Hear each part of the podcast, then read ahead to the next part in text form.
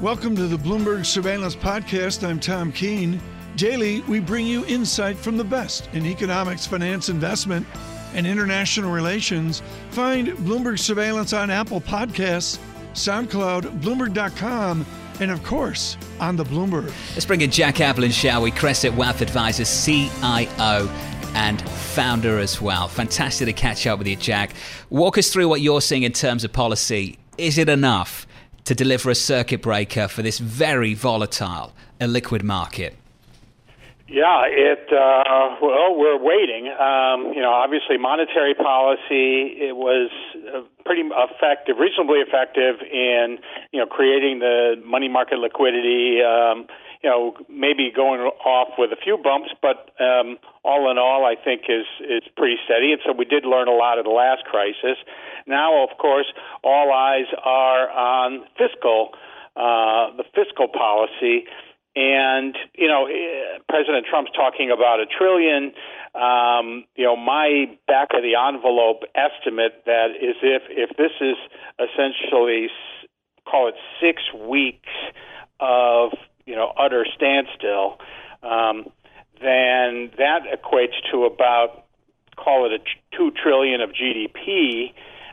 If you assume that maybe a third of the economy is actually still operating, then maybe this is about $1.3 trillion to fill that gap. Where does it come from? It's possible this could be that modern monetary theory that's been bouncing around. Well, there's a question about the fiscal response. In the meantime, monetary policymakers have urgently been trying to prevent a financial crisis from unfolding. As the author of a book, Reading Minds and Markets, Minimizing Risk and Maximizing Returns in a Volatile Global Marketplace, it was published in July 2009, very apropos at this moment, which is probably the most volatile time in markets in history. I'm wondering, have we actually managed to stave off a financial crisis, or are the wild moves we're seeing evidence that we are seeing things absolutely spiral out of control on the market side? Well, I think part of the, a good deal, I should say, of the selling that's going on is forced selling. The fact is that there are, I'm going to say probably, call it $300 to $400 billion of institutional funds managed in a programmatic way, where volatility goes up, risk has to come down. If puts get essentially assigned, then items have to be sold. And so there's option writing, there's risk parity, and then there's just out and out leverage, which has been certainly benefited these managers for the last several years. And I think that's really exaggerated a lot of the moves. Jack, how far in that leverage unwind are we? Do you have a sense of that? I really don't. Just because of these volatile, we still have these enormously volatile sessions. So it's really hard to gauge, how much of this is, is through. I would say from a risk parity point of view, does the VIX get much higher than 80?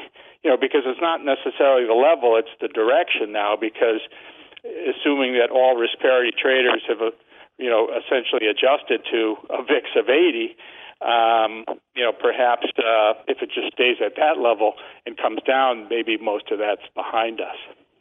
Jack Ablin, great to catch up with you, joining us on The Market here in the United States.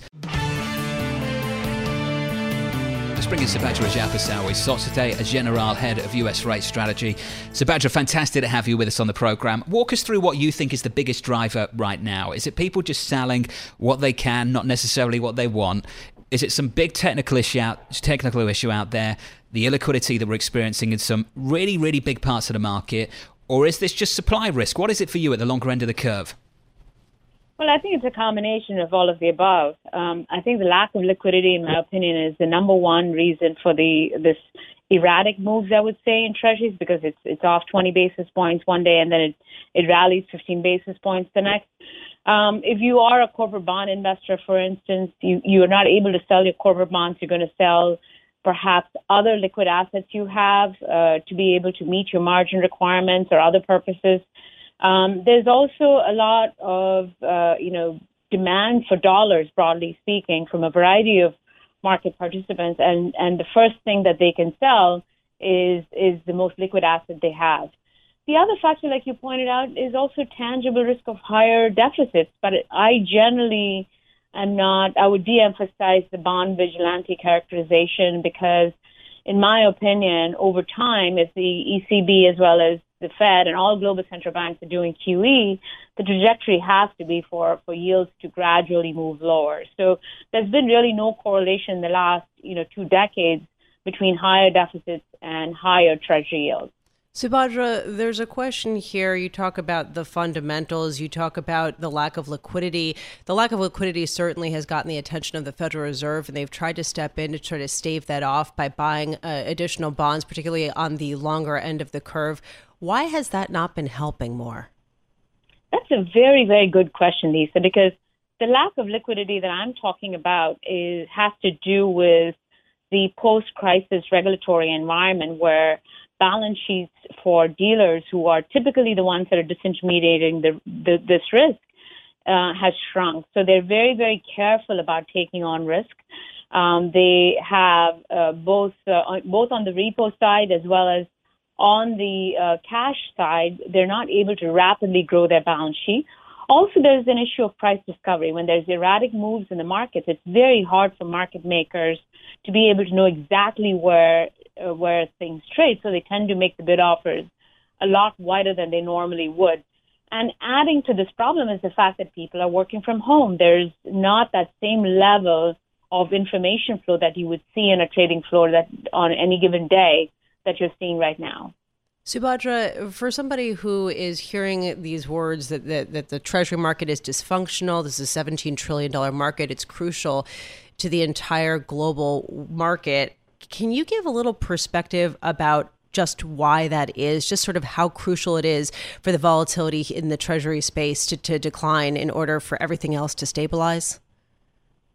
I must say I've been in the bond market for over 2 decades, and I've never seen this kind of volatility and wide bid offers in the Treasury market. So I think it's extraordinarily important that the Treasury market actually functions properly. As you might know, we've had flash rallies in the past, and the Treasury has been very closely monitoring price action in the bond market. But, the Treasury market is your go-to market for safe haven. So if you're an investor that wants to get out of risky assets and purchase a safe haven asset, you're going to flock towards Treasury. So it's extraordinarily important that this market functions very efficiently. And you're seeing this not just in the cash OTC markets.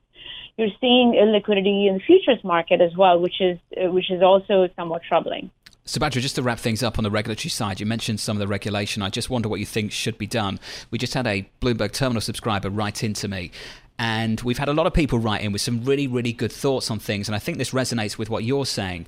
As volume goes up, volatility goes up, the risk managers will force you to shrink the desk position. So in effect, it forces less liquidity every time there's a crisis. So vol up, guess what? Risk managers tap you on the shoulder, pull back your positions, liquidity gets worse every time we get into this situation. And Subhadra, I just wonder what we can do about that to cut that break that link, get that circuit breaker in there. Well, I think the Fed has done its part a little bit by providing the primary dealer facility as well as, some of the other repo facilities that should provide liquidity directly to primary dealers and depository institutions. But beyond that, I would argue that the supplementary leverage ratio requirements and the leverage ratio requirements that have been imposed in the post-crisis period has also vastly limited the dealer's ability to be able to take on very large positions. This is also an issue in corporate bonds where the Volcker rule is very much in play. So there's clearly a lot of good rules that were put in place after the financial crisis to avoid excessive risk-taking among dealers. But that's also hurting in an environment like this where you have primary dealers are sort of your conduit for disintermediating risk. Subhadra, great to get your thoughts. Thank you very much for joining us. Subadra Rajappa there, Societe Generale's head of US rate strategy. I want to bring in Nathan Sheets, PGIM fixed income economist and macroeconomic researcher. Nathan, fantastic to catch up with you. Let's just get your thoughts on a claims number, 281, direction of travel not pretty. How bad do you expect this to get in the coming weeks? Well, I think you folks have really nailed it. 70,000 increase in a week is enormous. And my expectation is that that number will continue to rise. The question is how high? And that this is really our first gauge on just how badly the real economy is going to be hit by this thing. And I think, to me, it feels like we're standing on the edge of an abyss and we just can't see the bottom. This is a very scary juncture. Nathan, this is a very scary juncture, and it's a lot of scary. There are a lot of people who are very worried about their own financial well-being. They are seeing themselves get laid off en masse, and there's a question, will the jobs return? Do we have a sense of that? I mean, is there sort of a trajectory here where we could see a rapid increase in the number of those unemployed, and then it all comes back online?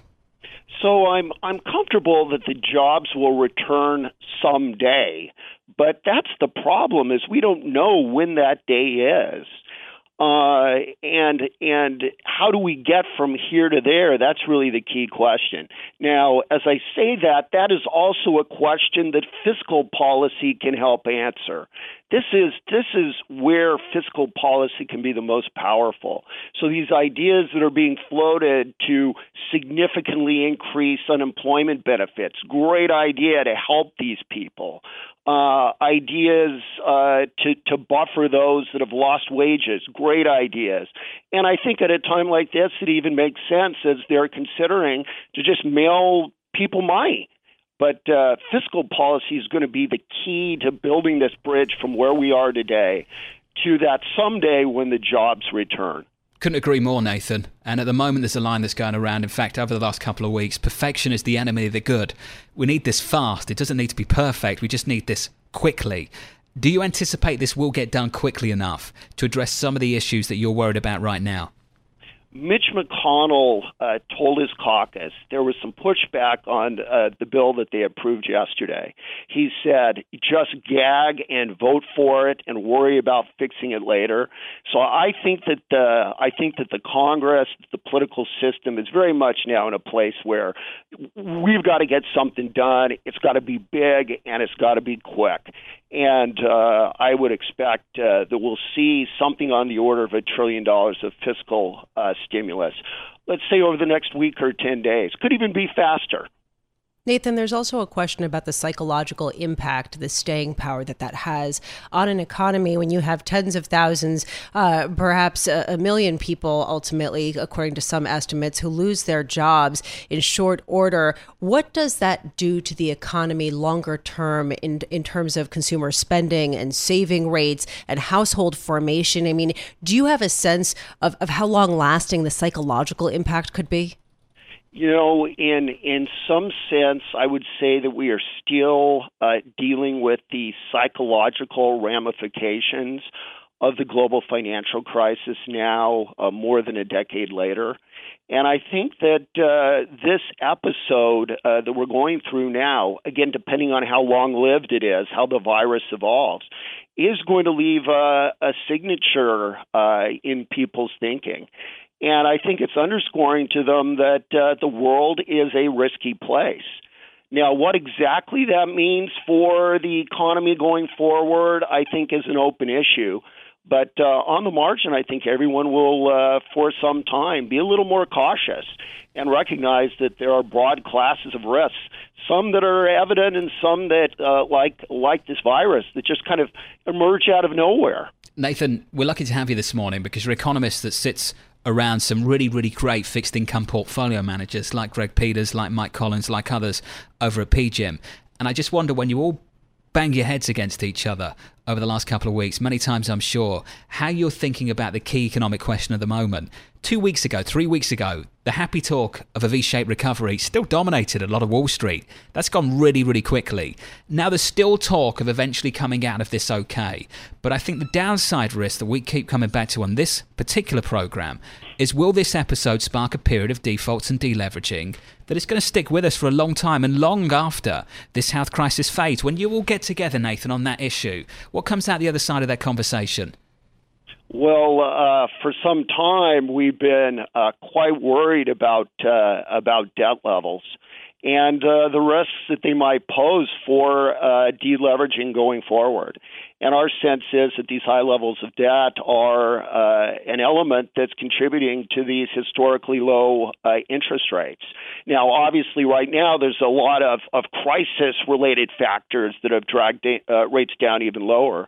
But those deleveraging incentives flowing from this recognition that the world can be risky, I think they're with us for quite some time. And you know, that V-shaped recession you described is feeling so last week. You know, this week, I think we're hoping for a U, and I worry the next week we may be thinking more in terms of an L. Nathan, I'd love to dig more into the idea of deleveraging. John is really right to keep bringing it up. There is a question of how it looks. Does it look like companies being more prudent and not doing as many share buybacks and perhaps curbing certain types of executive compensation? Or does it look like bankruptcies and defaults? And those are two very different outcomes. Do you have a sense of that? It depends critically on how severe the economic circumstances are. If we go through a period here where GDP falls sharply and that continues for several quarters, I think we will see some corporate defaults. I think that's unavoidable. Again, fiscal policy can be helpful in providing a safety net for some of those firms and maybe delaying that process. But if this is extended, I think we're going to see firms push to the edge and maybe beyond.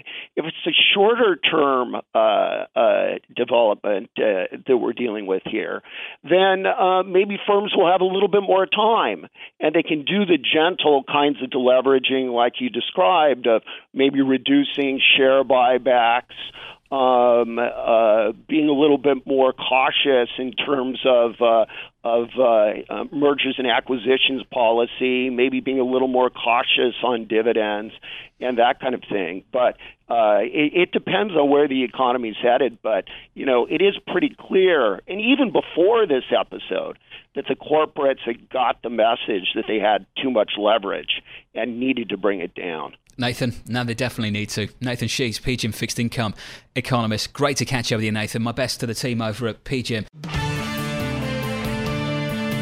There's a question going forward of what stock investors are pricing into the market. And I want to read you this quote from Sam Stovall, Chief Investment Strategist at CFRA Research, in a Bloomberg News story recently. What most investors are worried about is that a recession is a foregone conclusion. And what we don't know is the severity of the recession, whether it will be another great recession or a shallow swoon. Sam joining us now by phone. Sam, can you give us a sense right now of what stocks are pricing in which of those scenarios? Well, good morning, Lisa and Paul. I guess the question could be which stocks are not pricing in the worst-case scenario. A lot of people want to know just how bad could it get. And if you look to valuations, you look to the fact that even though S&P Capital IQ consensus estimates are still pointing to a positive 2020, it's down from a near 8% growth at the beginning of the year. And if you look to recession since World War II, basically, we have seen, on average, about a 10% decline in earnings.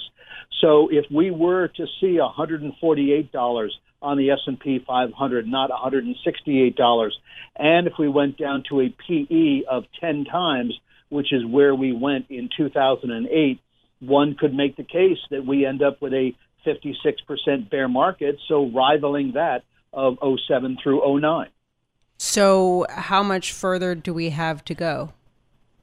Well, looking at those kind of numbers, you know, we're down 30% right now. So it's almost a doubling of what we declined.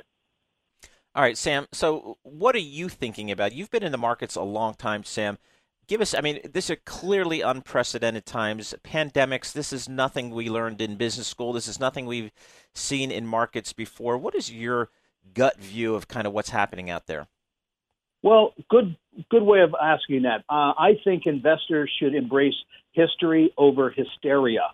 When I look to what has happened in the past, we went from a all-time high to the 20% decline threshold in 22 calendar days, which was almost twice as quick as the second most rapid decline. History would then imply, but not guarantee, that swift tends to be shallow, that on average, those bear markets that did occur the most quickly ended up being down anywhere from 33% down to the 21%, just barely a bear market registration. Also, when I look to a rolling 15-day percent change in the intraday high and low of the market, we are second highest only to October, late October of 2008. So we surpassed the U.S. Treasury debt being downgraded in 2011. We surpassed the capitulation that took place in the end of the 2002 bear market. And basically, I think we're at an extreme in terms of volatility, which could imply that we are probably close to this crescendo bottom.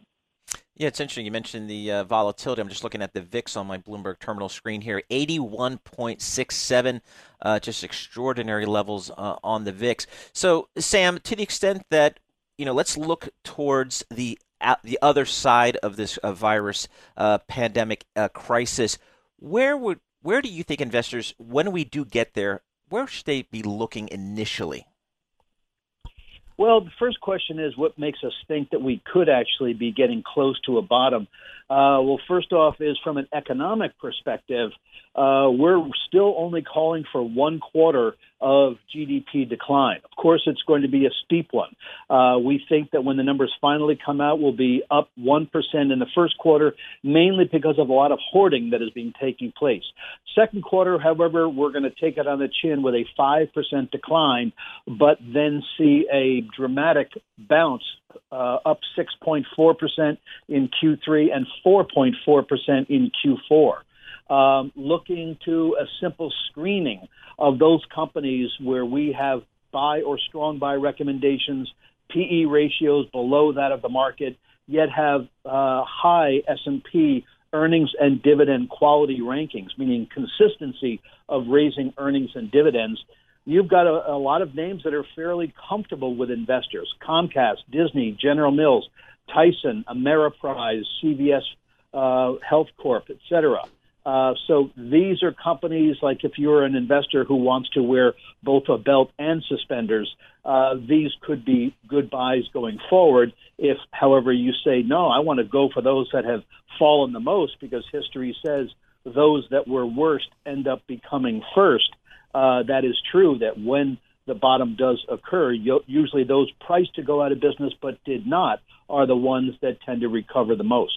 We're speaking with Sam Stovall, CFRA Chief Investment Strategist. And here we were basically flat, certainly on the NASDAQ when we opened, but 7 minutes into the trading day here in New York, and we see the gravitational force is lower. The S&P now down 1.9%, 2352 points is the level there. The NASDAQ down 0.8% at 6932. And we're looking at this sort of uncertainty, Sam, that you're talking about the depth of the potential recession, about just how long lasting it will be, as well as which areas are going to get hit hardest. And I'm wondering on the other side of this, and I do want to focus on that just because markets do try to price in some sort of future. Do you have a sense of which companies, which sectors are likely to emerge first? Well, in bear market environments, it's traditionally your defensive that hold up the best. So consumer staples, healthcare, When the going gets tough, the tough go eating, smoking, and drinking, and if they overdo it, they have to go to the doctor. On the flip side, however, it's usually the cyclicals that tend to be the outperformers. Industrials, financials, technology that tend to be those that lead on the reemergence of optimism. So, I would tend to say look to those quality companies in each one of those more cyclical sectors, and they're the ones that are likely to lead us out. What about big tech? Because that was the main driver ahead of this downturn for equity valuations. Do you think they'll continue to lead? Yes, I do. I think when you look to technology right now, S&P Capital IQ is pointing to only a 1.3% gain in earnings in 2020, yet tech is still expected to be up about 7.5%, the best by far of any of the other sectors within the 500. So looking at relatively low PE ratios for the sector, technology now trading at 17.4 versus 14.4 based on 2020 estimates. Tech is one of those four sectors that is trading at a double-digit discount to its relative PE over the last 20 years. Sam, what do you make of the fiscal stimulus we're starting to hear about coming out of Washington? Do you think, is that kind of in line with where it needs to be, or do you think we need even more? Well, I think that we need to be putting a lot of money back into the system as quickly as possible. Certainly, many are complaining that it's not being done quickly enough, but I tend to think that based on how slowly Congress usually works, that this is pretty much light speed for them. I think that the fiscal stimulus won't stop any near-term margin call-induced selling, but it would definitely offer a subsequent springboard to a recovery. Sam, so I guess I just want to clarify for you. Are you kind of in that V-shaped economic scenario where we're going to have one down quarter and then pick it right back up? Yes, that's where we're leaning now, but it's obviously a very fluid situation. Our belief was that back in just before the first U.S. case of COVID-19 was reported, expectations were for about a 2.4% gain in the second quarter GDP. Then it went down to 1.5%, 2%, and now it's 5%. But still, it is a one-quarter decline with a very sharp recovery in Q3. But obviously, those numbers are subject to revision. Sam Stovall, thank you so much for being with us, CFRA Chief Investment Strategist. Thanks for listening to the Bloomberg Surveillance Podcast. Subscribe and listen to interviews on Apple Podcasts, SoundCloud, or whichever podcast platform you prefer. I'm on Twitter at Tom Keene.